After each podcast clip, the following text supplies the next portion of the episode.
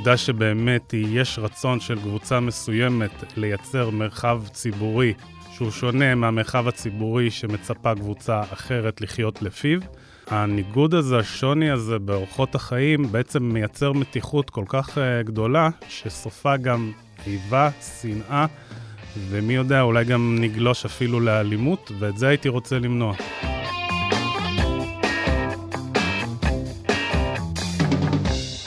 ברוכים הבאים למרקרים, פודקאסט סוף השבוע של דה מרקר. ההזדמנות שלכם לקחת פסק זמן ממחזור החדשות היומיומי ולצלול איתנו לאירועים, לאנשים ובעיקר לרעיונות מאחורי החדשות.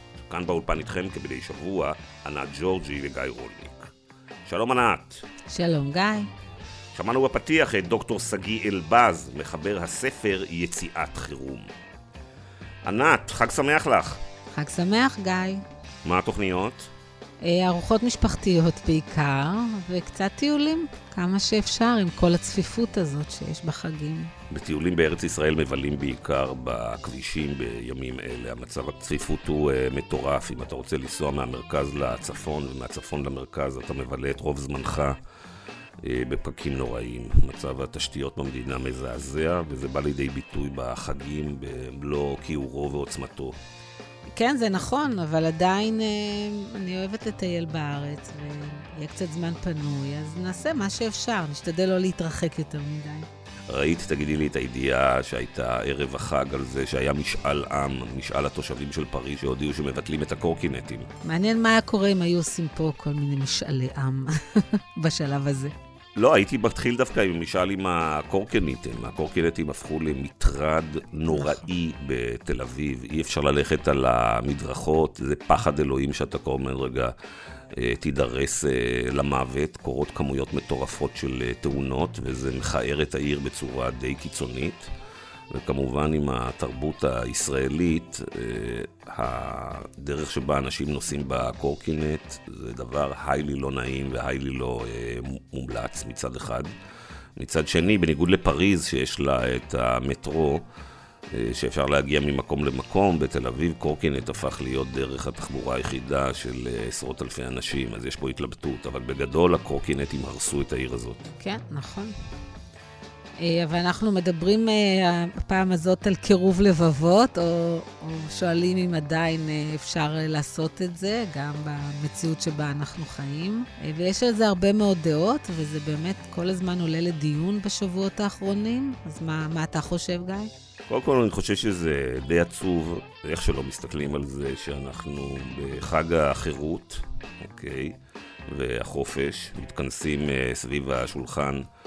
אה, לדבר על חירות וחופש, והנחת העבודה שלנו שאנחנו מתכנסים סביב השולחן בפסח מזה דורות אה, רבים היא אה, שמי שרוצה לפגוע בחופש של עם ישראל זה תמיד כל מיני אויבים מחוץ, ולדעתי זה פעם ראשונה, בוודאי מאז הקמת מדינת ישראל, שעם ישראל מתכנס השבוע לסדר פסח. כאשר חצי מהעם מרגיש שמי שמאיים על החופש והחירות שלו זה החצי השני. ואותו דבר לגבי החצי השני. זה דבר אה, חסר אה, תקדים. אה, לאורך ההיסטוריה היה לא מעט פעמים שאמרנו שבסופו של דבר האויב המשמעותי ביותר של העם בישראל יהיה מתוכו וזה יהיה מלחמות אחים. אבל זה תמיד היה איזו אזהרה כזאת אה, כללית אה, אבסטרקטית, ואף פעם לא שיערתי בנפשי שבפסח 2023 זה יקרה. נכון, נכון, אבל uh, אתה יודע, אני לא יודעת כמה זה העם עצמו, שיש איזו יד מכוונת, שקצת uh, מלהיטה את הרוחות, ובאמת אם תהיה איזושהי אפשרות בסופו של דבר באמת לנסות להגיע לאיזושהי דרך אמצע ולחזור לחיות ביחד. קודם כל יש יד מכוונת, וזה היד של אה, נתניהו, אה, והסיבה אה, ברורה, זה הדרך האפקטיבית ביותר להישאר בשלטון. וכמובן הכאבים שיש לחלק מהציבור הם דברים אמיתיים. מסמנים להם אויבים ומציעים להם uh, פתרונות באופן שמשרתים את uh, נתניהו ואת uh, מקורביו ואת ואת השלטון הזה. יש הרבה בעיות במדינת ישראל, חלקן הצטברו לאורך ההיסטוריה, חלקן נוכחות מולנו היום בפערים הגדולים בחברה, בפערים הכלכליים, בפערים התרבותיים, למי יש נגישות למוקדי ההשפעה והכוח, אבל בין הפערים האלה לבין הרפורמה המשפטית שיריב לוין מציע, אין שום קשר. כדאי לשים לב שהרפורמה שמציעים אה, יריב לוין, סמוטריץ', קהלת וחבורתם, אין לה שום דבר עם הפערים האמיתיים והבעיות שיש בחברה הישראלית. הם לא מטפלים בשחיתות, הם לא מטפלים בבעיות בתוך השירות הציבורי. הם לא מטפלים בכוח שיש לעשירים ביותר להשפיע על כללי המשחק, כי מנסים לגעת פה ברגשות הרבה יותר uh, בסיסיים וקמאיים של גזע, ומאיפה באת, ושל עדות, ושל כל הדברים האלה, וכנראה שזה עובד. נכון, אז זה בעצם הוביל אותנו למרואיין הבא שלנו, ובעצם לנושא של הדיון שמתמקד אה, בכור ההיתוך הישראלי, והאם הוא יוכל להמשיך ולהתקיים. גם לנוכח מה שקורה היום ברחוב. מיד איתנו באולפן דוקטור שגיא אלבז, מחבר הספר יציאת חירום.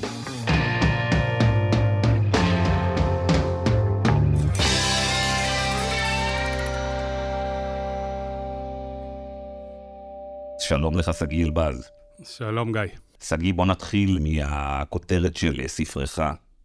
אז החברה הישראלית צריכה ריפוי. תסביר, תנמק ותפרט. כן, אני חושב שבעניין הזה אין מחלוקת. גם אתה היטבת להציג את המציאות החברתית והפוליטית אה, בישראל, שהולכת ומחריפה, בוודאי בחודשים האחרונים, אבל אני את הספר הזה התחלתי באמת אה, לכתוב לפני מספר שנים. מי שעוקב אחרי המאמרי דעה שאני כותב, אה, מ-2018, הגעתי פחות או יותר לאותה מסקנה שבאמת על רקע הפיצול, והשוני, הניגוד אה, בתפיסות עולם, אה, ערכים שהם כל כך אה, קוטביים בין קבוצות, בין מגזרים, ואורח חיים שהוא כל כך שונה זה מזה, אין ברירה אלא לייצר חלוקה מחדש של מבנה המשטר בישראל. אין לי שום כוונה או רצון לפרק את מסגרת המדינה. אני מציע מסגרת שאני מכנה אותה לאומיות רכה, כלומר, לנסות באמת...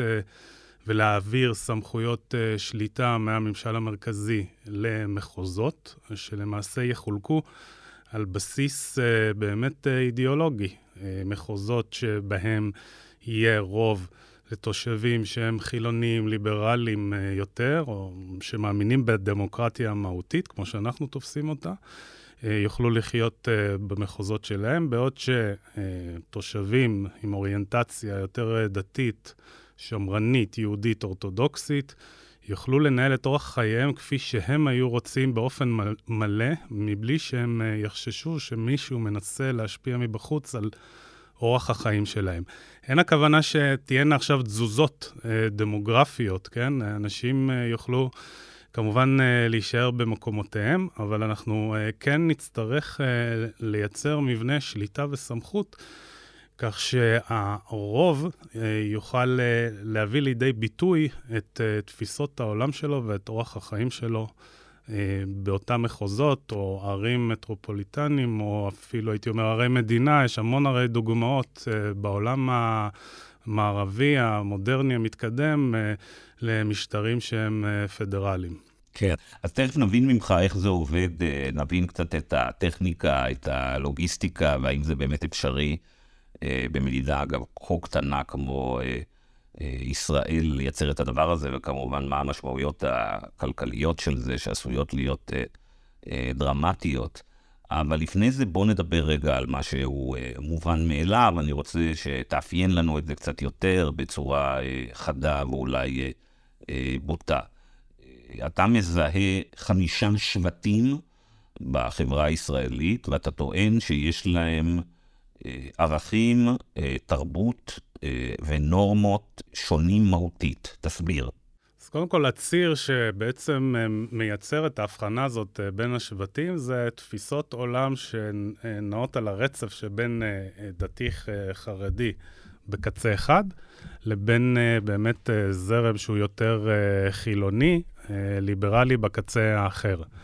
אין אפשרות uh, בעצם למצוא איזשהו uh, סיפור משותף או אידיאולוגיה משותפת שתחבר בין קבוצות שנעות על קצוות uh, באמת כל כך רחוקים זה מזה, וזה בא לידי ביטוי כמעט בכל uh, תחום שרק אפשר uh, לחשוב עליו. מן הסתם בתחום החינוכי זה מאוד בולט, גם יש הלכה למעשה הפרדה של uh, זרמי חינוך uh, במדינת ישראל.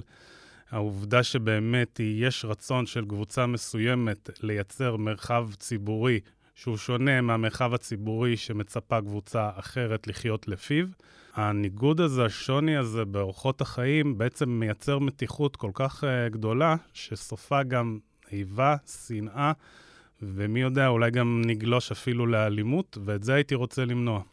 אה, אני רוצה אה, ככה להרחיב משהו שגיא ציין אותו, וזה באמת שישראל היא מדינה קטנה, והמציאות בשטח, כמו שאפשר לראות אותה היום, היא הולכת בדיוק בכיוון ההפוך. המרחקים בין השבטים, בגלל הגידול באוכלוסייה, מצטמצמים אחרי שיותר ויותר חרדים וערבים עוברים בעצם להתגורר אה, בריכוזים של האוכלוסייה אה, הכללית. החרדים אה, להתגורר בערי הפריפריה. דרך אגב, זו תופעה שתלך ותגדל, כי הם קונים קודם דירות להשקעה, ורק אחרי זה עוברים לגור בהם, ואנחנו רואים את זה בצפת, קריית מלאכי, ירוחם, אופקים, קריית אתא, טבריה, בכל המקומות הללו כבר רואים תהליכים של התחרדות.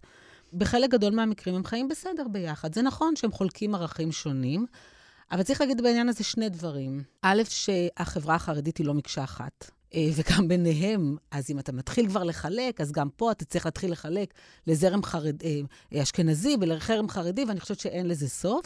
ויש פה עוד עניין ששוב, אפשר להתווכח עליו, אבל באמת החברה החרדית לא יכולה לממן את עצמה, והחלוקה הזאת יקרו שני דברים, או שאתה אומר שזה יהיה טוב לכל הצדדים, או שהם ישלמו מחיר, האוכלוסייה עצמה, או שחלק גיאוגרפי אחד יצטרך לממן חלק גיאוגרפי אחר, ואז זה ייצור עוד יותר עוינות בין הצדדים. אז אני לא כל כך רואה איך זה בפועל יכול להיעשות. אוקיי, okay, אז אני אתייחס להנחת מוצא הראשונה שלך, שאני חולק עליה. גם כי המציאות מראה שככל שחרדים מחליטים להתגורר בערים שלפחות בהתחלה הוגדרו יותר כחילוניות או כמסורתיות, שם אנחנו רואים את המתיחות הגדולה ביותר, ואפשר לתת המון דוגמאות כמובן. אה, זה לא יהיה גם נכון אה, לדבר ספציפית רק על החרדים, בהחלט צריך לקחת בחשבון גם את החרדלים, כלומר, את הזרם היותר שמרני. נכון, דרך אגב, המתיחות יותר גבוהה ככל שהתהליך הזה נעשה הרבה יותר מהר ועם הרבה פחות אה, אה, תיווך, וככל שיש אה, מנהיגים או רשויות מקומיות שמנסות, את הייתי בקריית גת ואמרו לי, בסך הכל גרים בסדר עד שמתחילות הבחירות, ואז יש מי שדואג להלהיט את הרוחות. אנחנו, אני גם מעבר לכתיבה עצמה, אני גם פעיל אזרחי, אנחנו אה, במסגרת הארגונים שאני פעיל בהם, אנחנו מקבלים הרבה מאוד אה, באמת תגובות, בעיקר מהציבור החילוני. שמרגיש שהוא בהחלט אה, נתון אה, להשפעות ולכפייה של אה, קבוצות שהן לא ליברליות, אוקיי?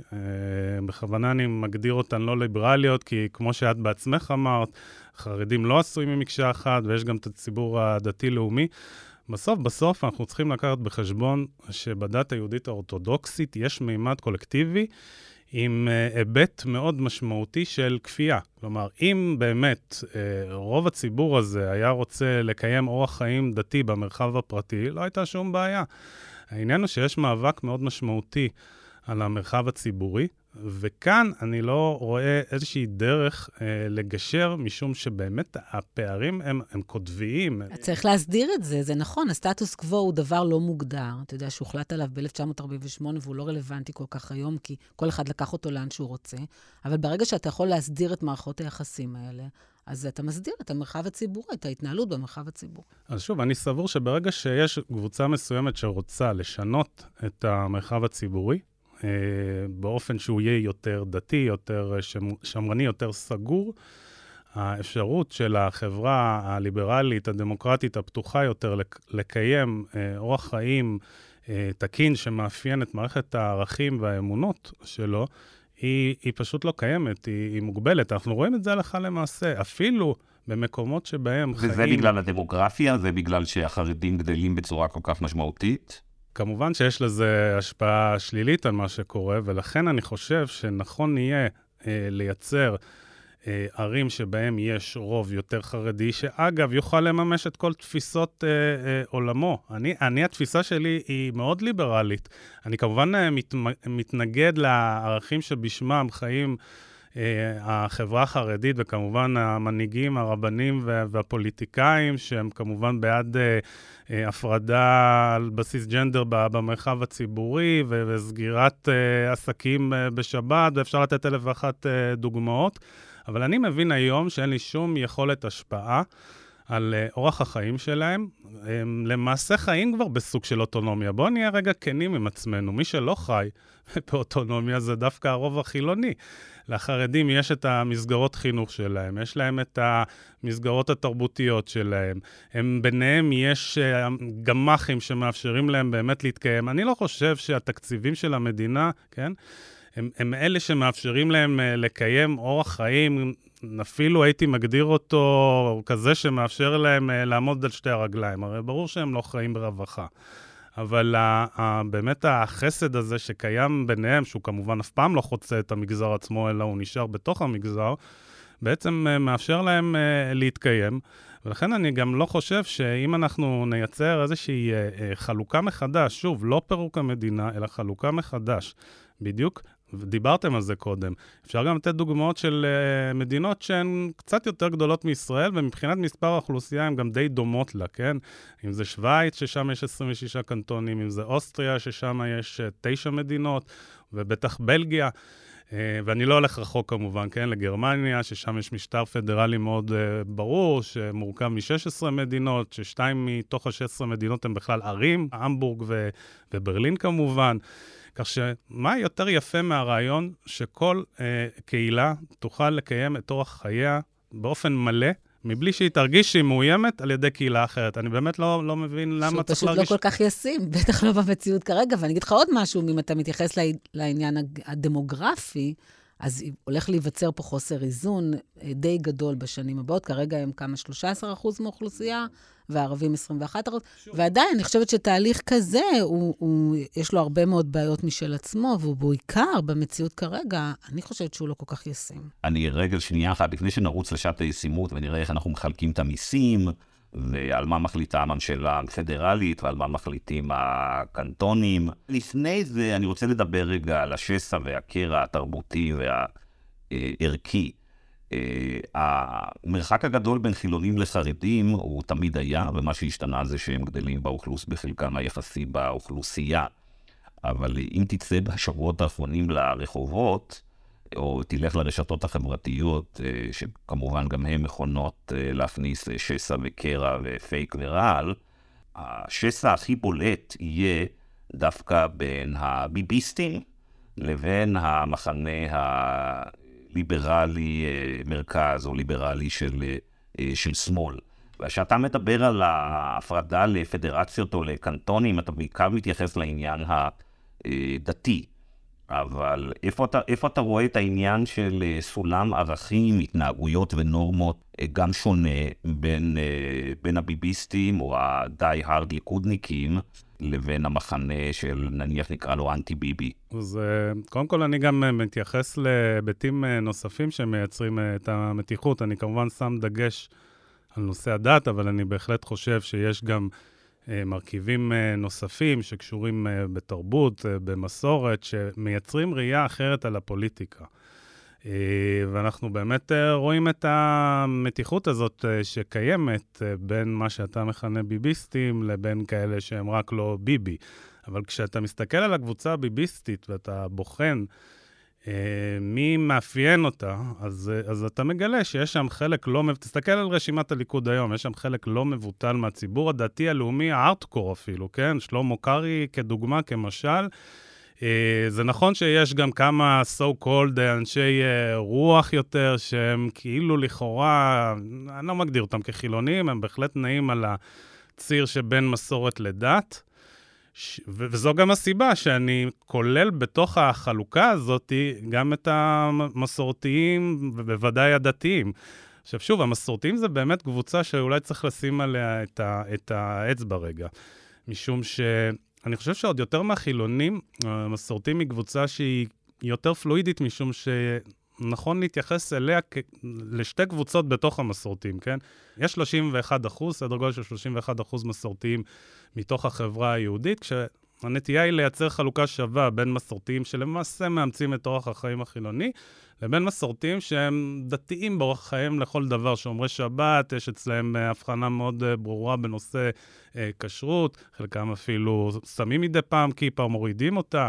הקוטב הזה של המסורתיים היותר שמרניים, הם לחלוטין יכולים לחיות במחוזות שבהם יש רוב דתי, או שהם יכולים לייצר לעצמם גם מחוזות משלהם, משום שכמו שגם אמרת, אה, למסורתיים יש את הממד התרבותי, העדתי, המסורתי, שהוא מאוד חזק אצלם. עכשיו, ככל שיש אצלם מאפיינים שהם יותר ייחודיים, יותר פרטיקולריים, כך גם המתח שנוצר עם קבוצות ליברליות שחושבות אחרת מהן הוא, הוא גדול יותר. הטענה שלי היא, שוב, ככל שהמרכיבים הלא ליברליים או אנטי-ליברליים בחברה הישראלית גדלים מבחינה דמוגרפית, דווקא אז הרעיון שאני מבקש לקדם באמצעות הספר הוא עוד הרבה יותר חיוני והכרחי. דווקא, דרך אגב, המסורתיים הם בדיוק אלה שיכולים לעשות את החיבור הזה. אני מכיר את התזה הזאת, וזה, ואני אני, לא ממש קונה אותה. אני יודעת שאתה גם הגע, אמרת, כתבת כן. שאתה הגעת מבית שהיה מסורתי, ובעצם אה, יצא מהדרך הזאת. אני מכירה את התזה הזאת גם מהבית. לא, לא גדלתי בבית מסורתי, אבל גדלתי באשדוד, שהייתה אה, עיר אה, עם אחוז מאוד גבוה של מסורתיים. עדיין, חלק באמת יותר התחרדו והלכו לכיוון ש"ס.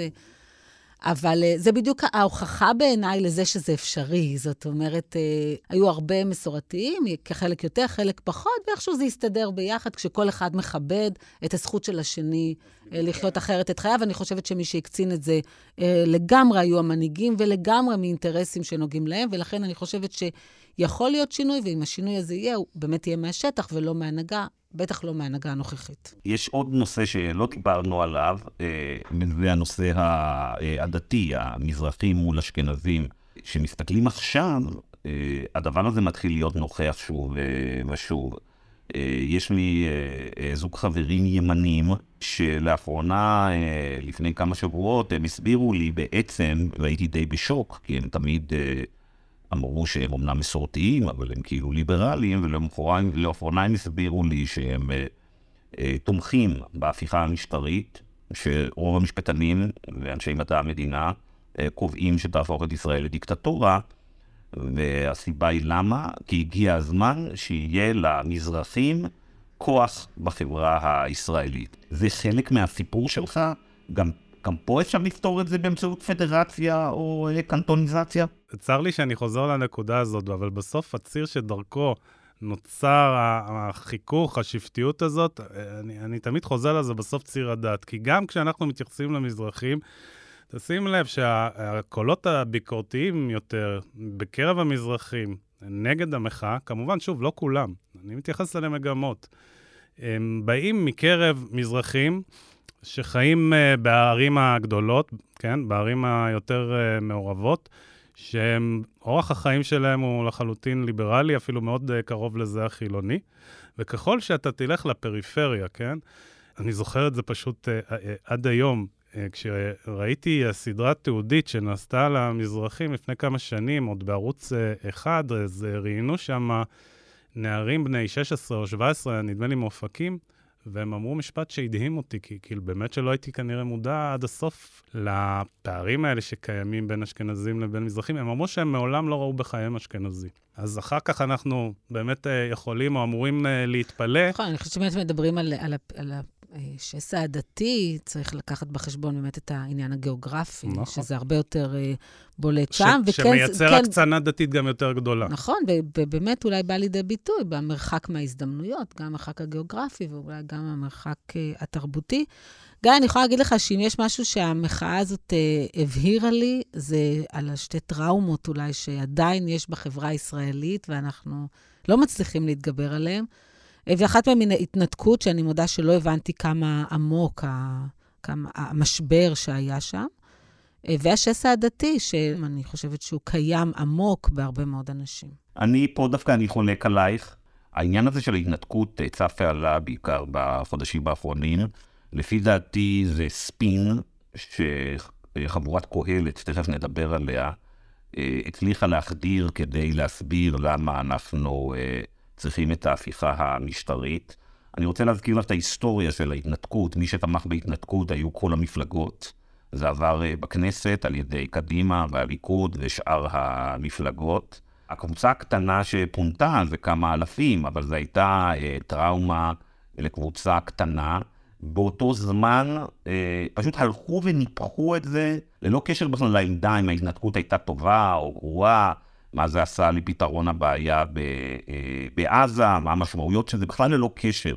להשוות בין ההתנתקות לבין מה שקורה היום, שמנסים לשנות את שיטת המשטר כנגד רצונו של, אני לא יודע, משהו בין 40 ל-60 אחוז מהציבור, זה פשוט ספין של אה, חבורה קטנה שרצתה לדחוף את זה. למה השנאה והקיטוב בעם אה, היום לא מתנקזים כמו שהם מתנקזים במקומות אחרים, למשל לשאלות של אי שוויון כלכלי, או לשאלות של אה, שירותים שמקבלים לא בבטן. מהמדינה.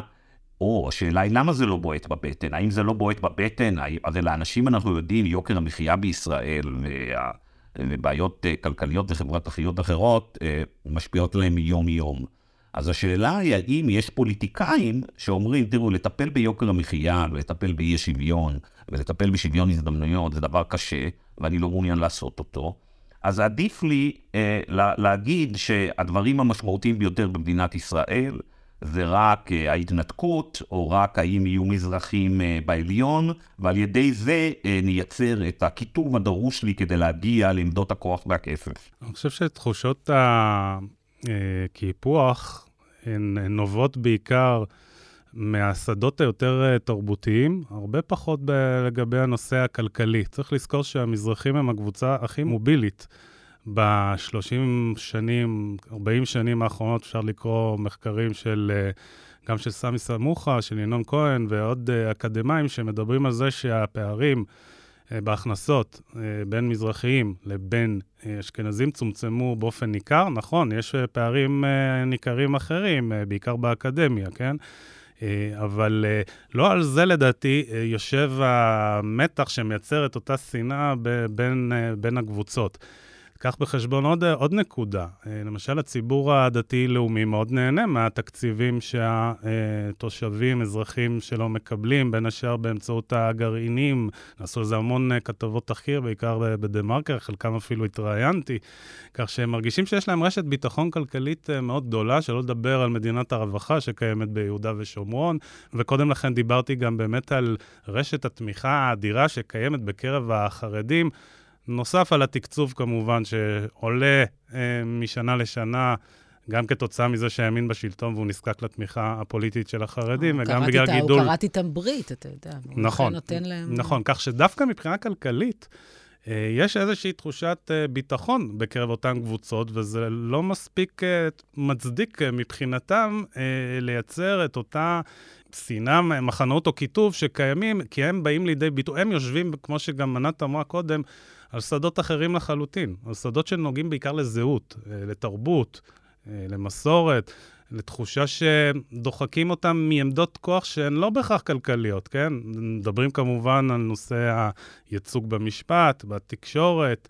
זה יושב שם באמת על uh, נתונים ש, שקיימים uh, בשטח. השאלה היא תמיד, כמובן, uh, איך אתה נאבק כדי לשנות את המציאות, האם אתה עושה את זה אה, על מנת uh, באמת uh, לייצר uh, צעדים שהם פוזיטיביים, או שאתה כל הזמן עסוק בתחושת הקורבנות הזאת שרק מעמיקה אבל שגיא, יותר... תחת כן. ההצעה שלך בעצם, של הקנטונים, אם היא תקן אותי אם היא תטפל בעיקר בעניין של הקיטוב בין החרדים ובין הדתיים לבין החילוניים. ואתה אומר עכשיו במקביל שהתחושת קיפוח העצומה היא אה, נמצאת דווקא במקומות של אה, אשכנזים מול אה, מזרחים. אז איך ההצעה הזאת שלך תפתור את זה ותהפוך את זה למדינה יותר, עם יותר סולידריות ויותר יכולת לייצר פוליטיקה שהפוליטיקאים לא עוסקים בקיטוב, אלא עוסקים בלייצר איכות חיים ורמת חיים יותר גבוהה לאזרחים?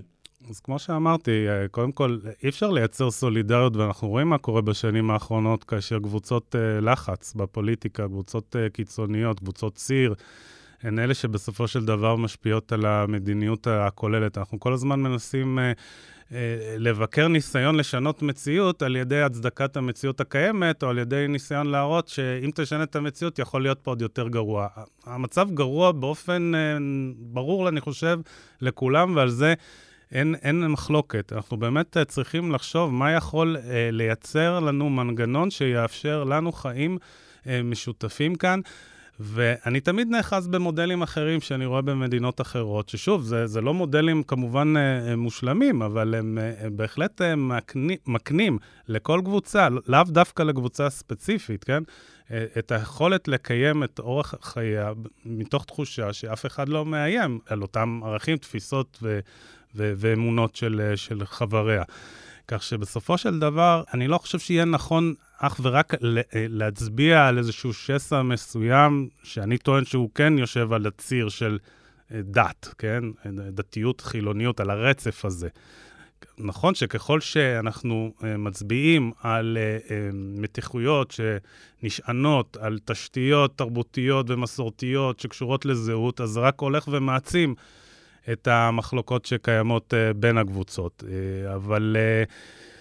מבחינתי לפחות, זה גם אה, מסביר למה אני חושב שכן צריך לאפיין גם את הקבוצה המסורתית. אני חושב שהם אפילו אה, יתנגדו אה, לניסיון שלנו אה, להנמיך או, או, או להקטין אפילו, כן, את הזהות שלהם כקבוצה. אתה יכול לשמוע אה, לא מעט אה, מנהיגים, אגב, לאו דווקא מש"ס, כן? גם מהקשת הדמוקרטית המזרחית, שהם לכאורה... אה, אנשי רוח, אינטלקטואלים עם תפיסות עולם יותר שמאליות, כן? גם הם מאוד מדגישים את ההיבט הזהותי בפוליטיקה הזאת של הזהויות.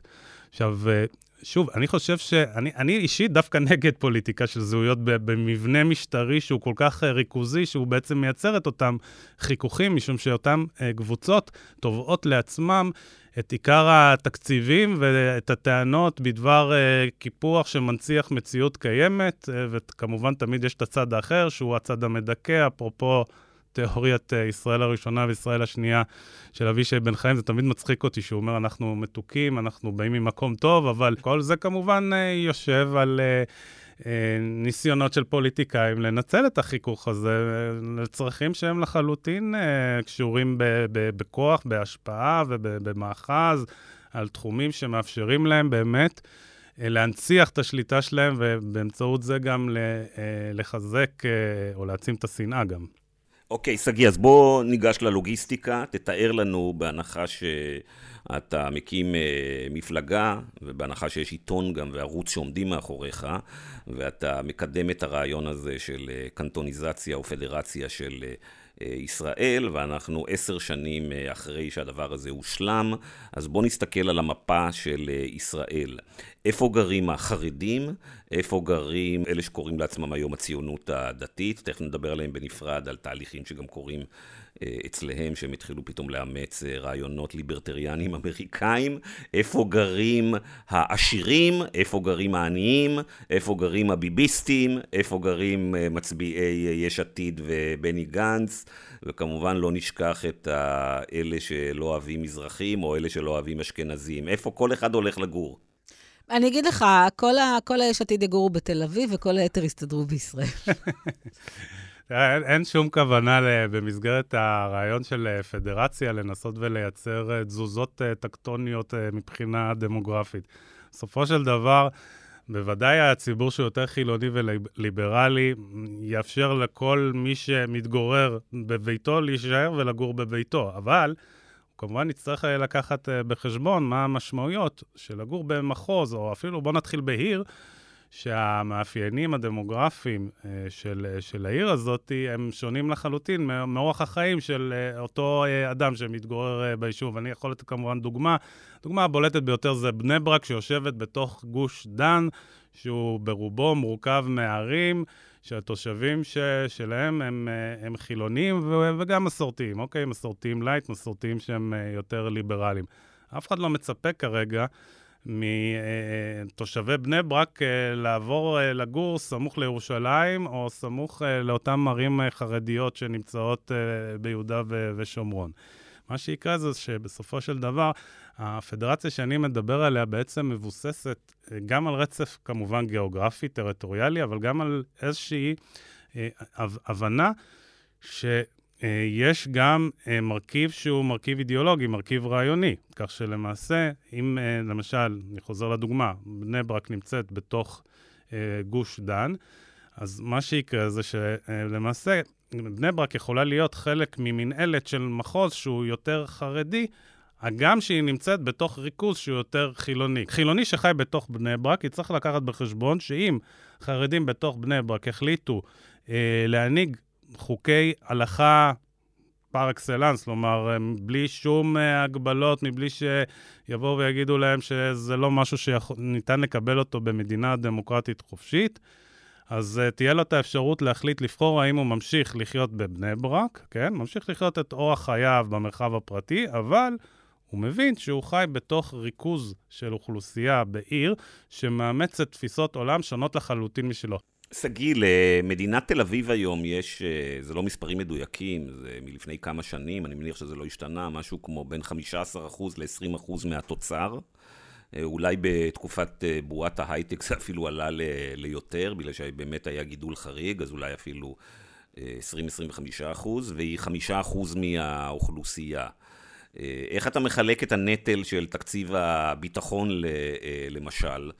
אה, על פני כל הקנטונים האלה ועל כל הפדרציות האלה, ואיך תיראה רמת החיים אה, ואיכות החיים של אלה שיהיו בקנטונים שבהם התוצר לנפש וההכנסה אה, והתוצר הם דרמטית נמוכים, נניח מאזור תל אביב, הרצליה, רמת השרון.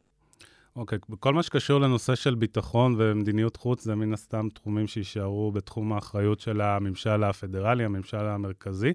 אנחנו בעצם מדברים על ארבעה תחומים מרכזיים, ש, ששם אמור לחול שינוי מאוד uh, משמעותי. uh, בכל מה שקשור באמת ליחס שבין הממשל המרכזי לבין הרובד היותר אזורי או הרובד היותר uh, מקומי, שאפשר לכנות אותו מחוז, עיר מדינה או קנטון, לא משנה כרגע uh, השם.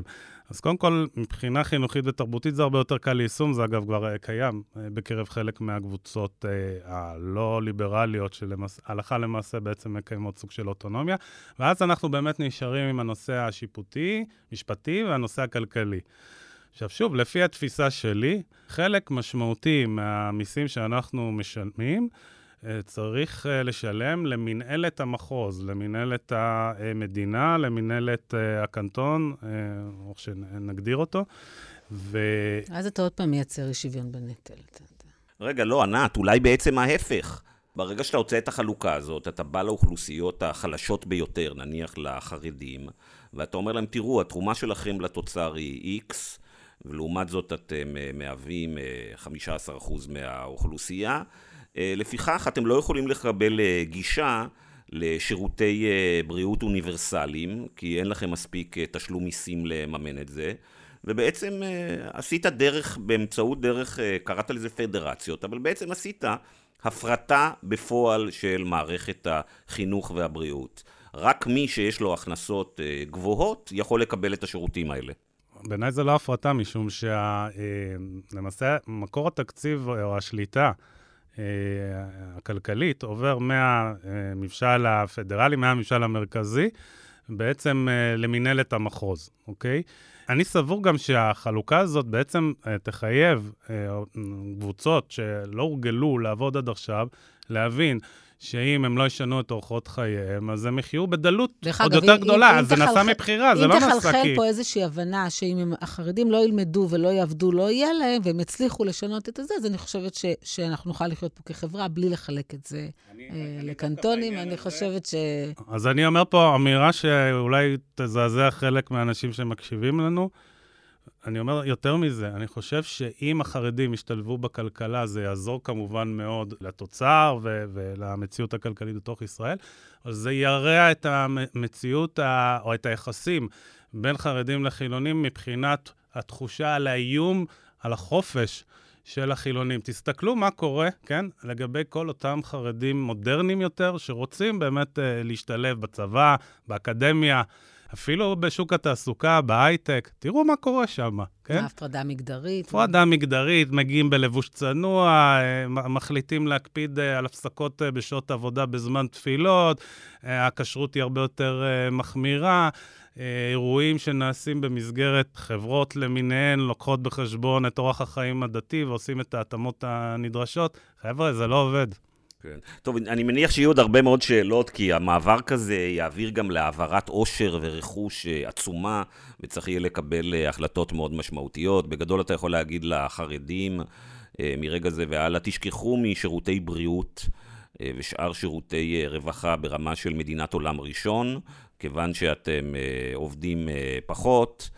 ועובדים בעבודות, אין לכם, לרובכם אין לימודי ליבה, אז גם בעבודות עם הכנסה נמוכה, אז, אז, אז בבקשה, איכילוב ושיבא, ששם יש רפואה ברמה עולמית, סגורים בפניכם, כי אתם לא תורמים אה, אה, מספיק. לא, לא זאת הכוונה, אני לא, לא, לא חושב שצריך אה, להיסחף. לכן אה, צריך באמת אה, לעשות את ההבחנות ולשמור על רגישות אנושית. אני לא חס וחלילה רוצה להגיע למצב שהחרדים ירגישו יותר רע. אני יכול גם להגיד לך שבאמת, מאז פרסום הספר פונים אליי חרדים שאומרים, אנחנו תומכים בתוכנית, אנחנו רוצים לחיות את חיינו בצורה שהיא... מלאה, כמו שאנחנו שואפים לה, מבלי שיפריעו לנו, בלי שיגידו לנו שאנחנו משתמטים ושאנחנו אה, מנסים לכפות את אורח החיים שלנו עליכם. בהחלט מקבלים את הרעיון שגם לנו כחילונים אה, יש אה, אספירציות, רצונות ו- ואינטרסים משלנו. ולמה שכל צד לא יכבד את הרצונות של האחר, באמת? ב-2014 חיברת אה, ספר אחר שנקרא נאמנות למקור, הוא בעצם מבוסס על עבודת הדוקטורט שלך, אה, שבו טענת כי החוט המקשר בין סיקורי אירועים צבאיים, תהליכים מדיניים ותוכניות כלכליות, הוא הנטייה של העיתונות ללכת בעקבות האליטות בישראל. האליטה הצבאית, האליטה הפוליטית והאליטה הכלכלית. אה, תוך שהן מוותרות על אה, נקודת מבט ביקורתית עצמאית. ואני רוצה לשאול אותך שני דברים. איך אתה רואה את ערוץ 14, והאם אתה חושב שלתקשורת בישראל הייתה תרומה, ואיך, אה, למצב שבו אנחנו נמצאים היום? אז קודם כל, אני חושב שהיום הייתי מעדכן את הספר הזה, גם בגלל שהמפה התקשורתית בישראל השתנתה מהקצה לקצה. יש ביטוי הרבה יותר בולט ומוחשי לקול או לייצוג של מה שאנחנו תופסים אותו ימין אידיאולוגי, ימין ביביסטי, שערוץ 14 מבטא אותו בצורה מאוד uh, בולטת. ערוץ 14, שוב, הוא תופעה שקשה מאוד uh, להתייחס אליה כחוקר uh, תקשורת uh, בצורה שהיא uh, חיובית, משום שזה ערוץ שבאמת uh, מהדהד את המסרים של השלטון, ובעיקר את של ראש הממשלה נתניהו, מי שעומד בראש השלטון. ושוב, יש גם עיתונות ימנית אחרת, כן? מקור ראשון, שהם מצהירים על עצמם שהם מאמצים את תפיסת uh, הימין הפוליטי, אבל אין שם התגייסות או שירות לטובת אדם אחד, שהוא במקרה ראש, ראש הממשלה. ואני חושב שבסופו של דבר גם ערוץ 14 וגם מפת התקשורת שהשתנתה, זה בעצם ביטוי uh, למציאות הפוליטית והחברתית שקיימת בישראל. התקשורת היא, היא, היא לא נולדה או נוצרה בוואקום, היא בעצם אה, מייצגת אה, תופעות שקיימות אה, בתוך החברה, וככל שאנחנו רואים יותר ויותר את ההקצנה בשיח, אז זאת אומרת, היא בעצם משקפת את המצב, היא לא זאת שבנתה אותו, עודדה אותו, הביאה לשם. אני חושב שזה התחיל עוד קודם לכן, בוודאי דרך הרשתות החברתיות, ואת העובדה שבאמת ראש הממשלה נתניהו החליט לדבר אל הציבור ללא תיווך של המנגנונים התקשורתיים המסורתיים, ומכיוון שלראש הממשלה גם הייתה אובססיה כלפי התקשורת, אנחנו רואים את זה כמובן בין השאר באמצעות... המשפט שמתנהל נגדו, הוא uh, למעשה חיפש כל דרך uh, לייצר מאחזי שליטה בתקשורת, והוא הצליח לעשות את זה בצורה שהיא מאוד, הייתי אומר, אפילו מרשימה, ביחס לתקופה כל כך uh, קצרה. ערוץ 14 זה באמת הייצוג הבולט של זה, אבל יש עוד uh, ערוצי תקשורת שבהחלט מהדהדים את ה... המסרים של נתניהו. אנחנו מדברים על התקשורת כמקשה אחת, אבל היא בנויה מעיתונאים, אז אתה רוצה אולי קצת לפרק את זה לעיתונאים שתרמו יותר או תרמו פחות? אז כן, זה נכון, אנחנו הרבה פעמים נוטים uh, להתייחס לכלי התקשורת כמקשה אחת, אבל בתוך כלי התקשורת יש גם שינויים מבחינת העיתונאים המובילים בכל כלי תקשורת. אנחנו ראינו עד לא מזמן שערוץ 13, שבכובע הקודם שלו כערוץ 10 נתפס כערוץ חדשות מאוד ביקורתי, ובהדרגה אה, גם פיטר, ויתר על עיתונאים שמזוהים יותר עם השמאל, וצירף לשורותיו אה, עיתונאים, לא רק שהם ימנים, גם מזוהים מאוד עם הקו של אה, ועכשיו שינה את זה שוב. נכון, ועכשיו שינה כן. מחדש. אה, שוב, אני לא יודע אם עשה את זה מרצון, כן? מן הסתם, עיתונאים בולטים בערוץ קיבלו הצעות בערוצים אחרים, היה חסון בכאן 11. הם יכלו להילחם, אתה יודע. יכלו להילחם, אבל שוב, כל אחד עושה באמת את השיקולים שלו, אבל בסוף, נשים רגע את ערוץ 14 בצד, דווקא נתייחס לערוצים אה, המרכזיים האחרים, גם 11, גם 12 וגם 13. בסוף מה שמייצר את התדמית ואפילו את התכנים עצמם של מהדורות החדשות, אלה העיתונאים ש... שעובדים באותם ניקח, ערוצים. בואו בוא נפרק אולי לאיזה דוגמה ספציפית. אה, אנחנו יכולים כמובן תמיד להתייחס לעמית סגל, משום שהוא אולי העיתונאי הפופולרי ביותר, שמקבל גם את הבמה. הרחבה אולי יותר מכל העיתונאים האחרים, לפחות בעיתונות המיינסטרים. הבעיה עם עמית סגל זה באמת שכשהוא אה, מתחיל לדווח, את אף פעם אה, לא מבינה האם, מתי מתחיל לדבר עמית סגל הפרשן ומתי עובר להיות עמית סגל הריפורטר, שבהחלט אה, זכה להישגים משמעותיים כריפורטר. ואפשר להגיד דברים דומים גם על עיתונאים שמזוהים מעצמו, גם אמנון אברמוביץ' מביא הרבה מאוד ידיעות לצד כמובן הפובליציסטיקה שלו, והוא מתאפיין מן הסתם קו פוליטי אחר.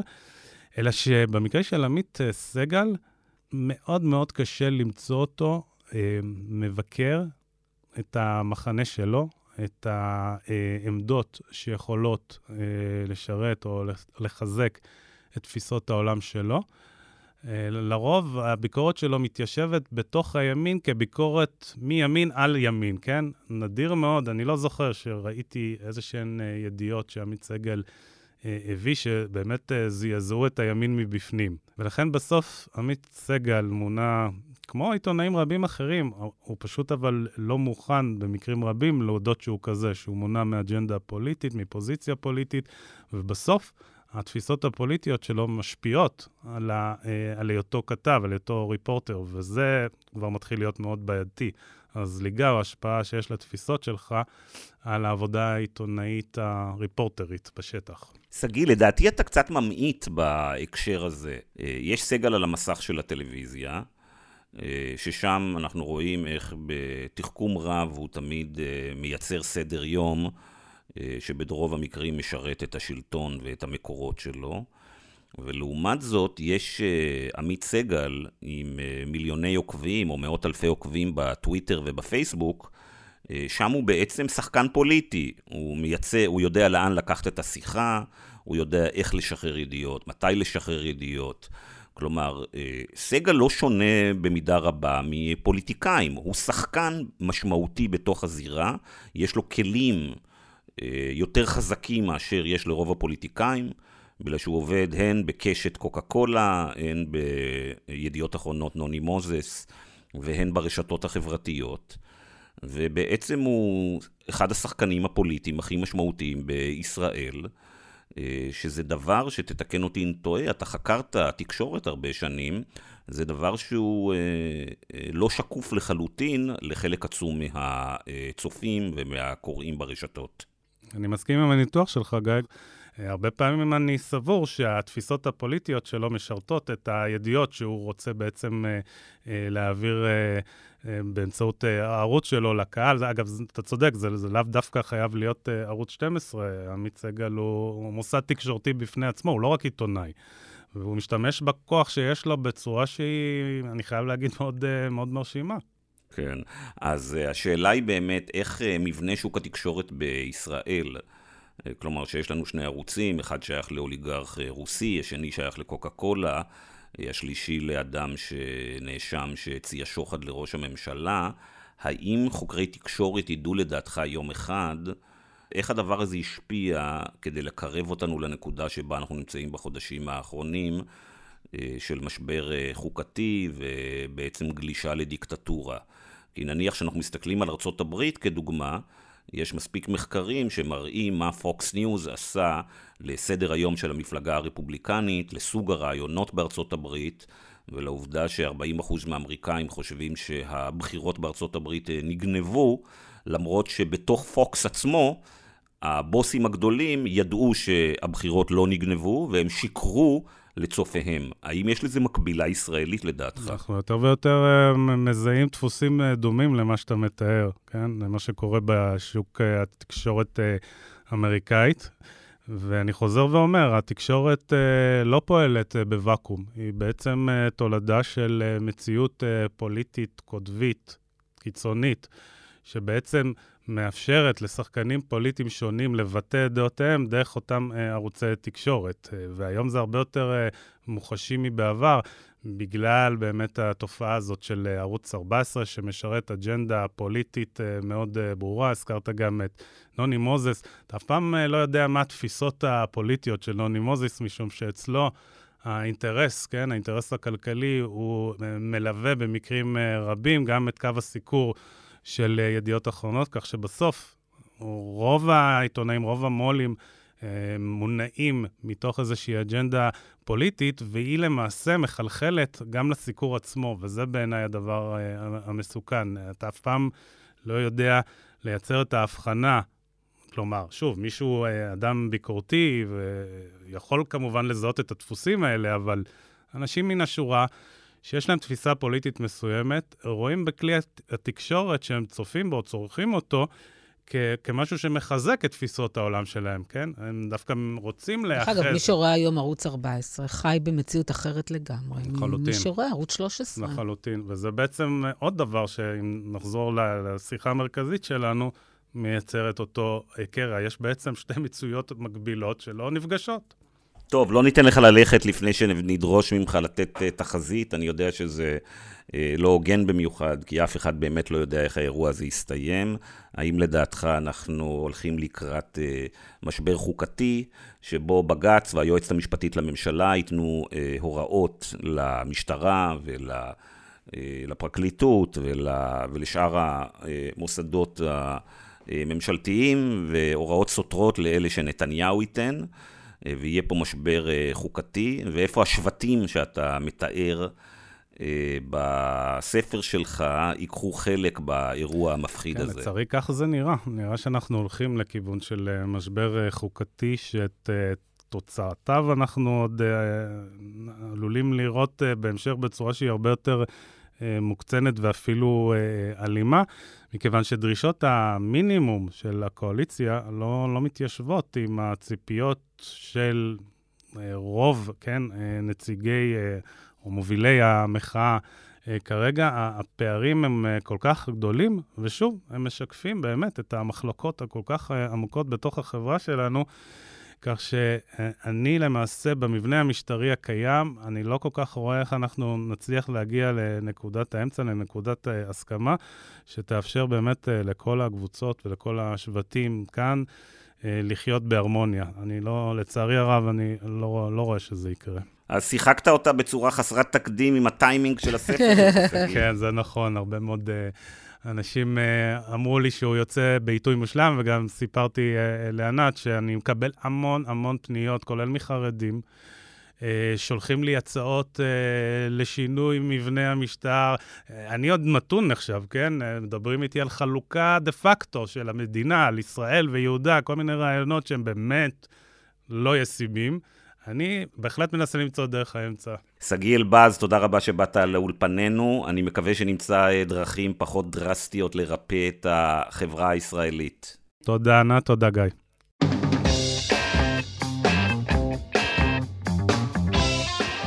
טוב, ענת, איך את מסכמת? אמ, שזה קצת עצוב שזאת המציאות שאליה אנחנו באמת נכנסים לליל הסדר. אני חושבת שההפרדה היא מאוד מאוד בעייתית. אנחנו מדינה עדיין צפופה וקטנה, לפחות מבחינת הגודל שלה, ואני חושבת שהרבה יותר נכון יהיה להמשיך וללמוד ולהתאמץ לחיות ביחד מאשר להפריד כוחות.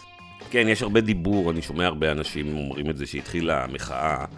אתה שומע את זה מחלק מסוים מהמוחים, שאומרים, טוב, אין בעיות, אם זה מה שהם רוצים, בבקשה, שיקימו להם מדינה משל עצמם, החרדים והמתנחלים, נראה רק איך הם יממנו את זה. הנחת העבודה היא כמובן שהמתנגדים להפיכה המשטרית הם ברובם אנשי הסקטור העסקי ומובילי ההייטק.